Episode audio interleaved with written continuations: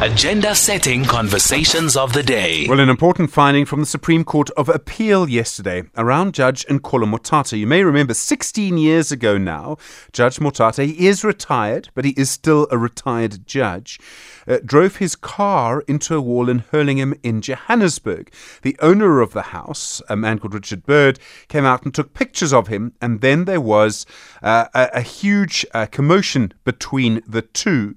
In the end, the, the Judicial Conduct Committee made a finding, and the Tribunal of the Judicial Service Commission made a finding, that Judge Motata's conduct and the remarks he made were racist and thus impinged on and were prejudicial to the impartiality and dignity of the court. The Judicial Conduct Committee found that the Judicial Service Commission should remove Judge Mortata as a judge, but the Judicial Service Commission made a different decision. It said that he should only pay a fine and not be impeached. Yesterday, the Supreme Court of Appeal essentially said that the Judicial Service Commission, that the, excuse me, that the Judicial Conduct Committee's finding was correct and that the Judicial Service Commission should have implemented it. To put it another way, the Supreme Court of Appeal found that Judge Nkola Motata should be impeached. Alison Tilley is the coordinator at the organisation Judges Matter. Alison, good morning. Good morning. As you can hear, this case has a very, very long history. How do you feel about the Supreme Court of Appeal judgment, which essentially orders that this ju- that Judge Motata must be impeached?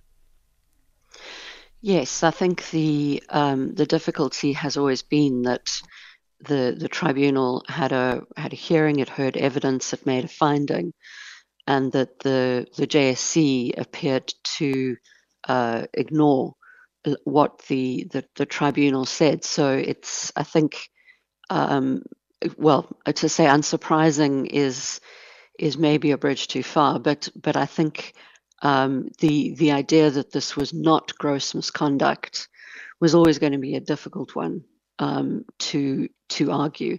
So the SCA has found that that it was um, in the sense that the tribunal um, should not have been overruled and uh, the now the matter will now go to back to the JSC, who will send it on to Parliament.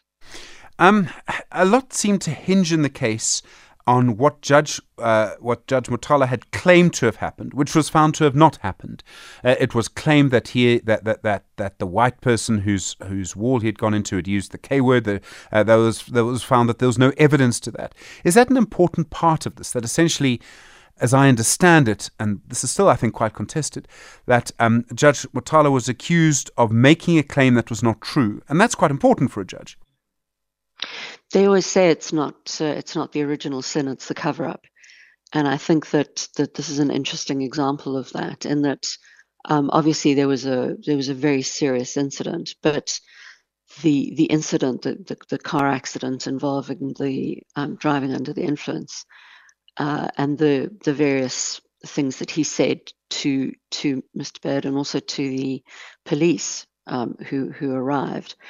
I think that um, if he had if it had just been that, there might have been some coming back from it. But but the difficulty then was just compounded by at every step refusing to acknowledge that it had happened, refusing to apologize, and uh, fighting every step of the way, including arguing that the legislation governing judges was unconstitutional. So he he then appealed um, the decisions against him all the way to the Constitutional Court.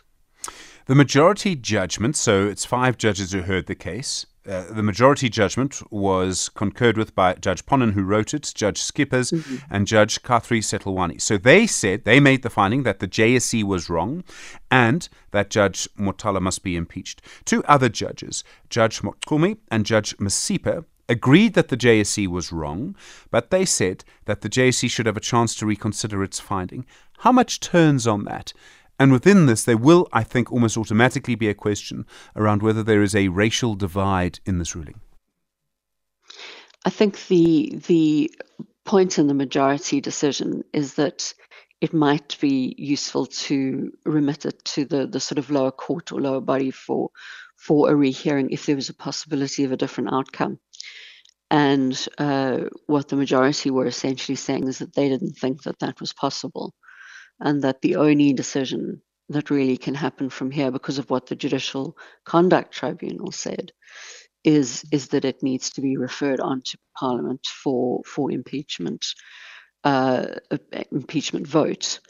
Um, as to whether you know it's it's divided, I, I think in both instances there is the sense that the JSC didn't do the right thing in the first time round, and they've got to make sure that they they do it this time. Uh, unfortunately, this is probably not the point at which it will be referred uh, to Parliament. This this decision will probably be appealed. Uh, so we'll probably see this in the Constitutional Court, you know, in, in a number of months, um, and then uh, we'll we might then see uh, the matter going to Parliament at that stage. Alison Tilley, thank you, coordinator at Judges Matter.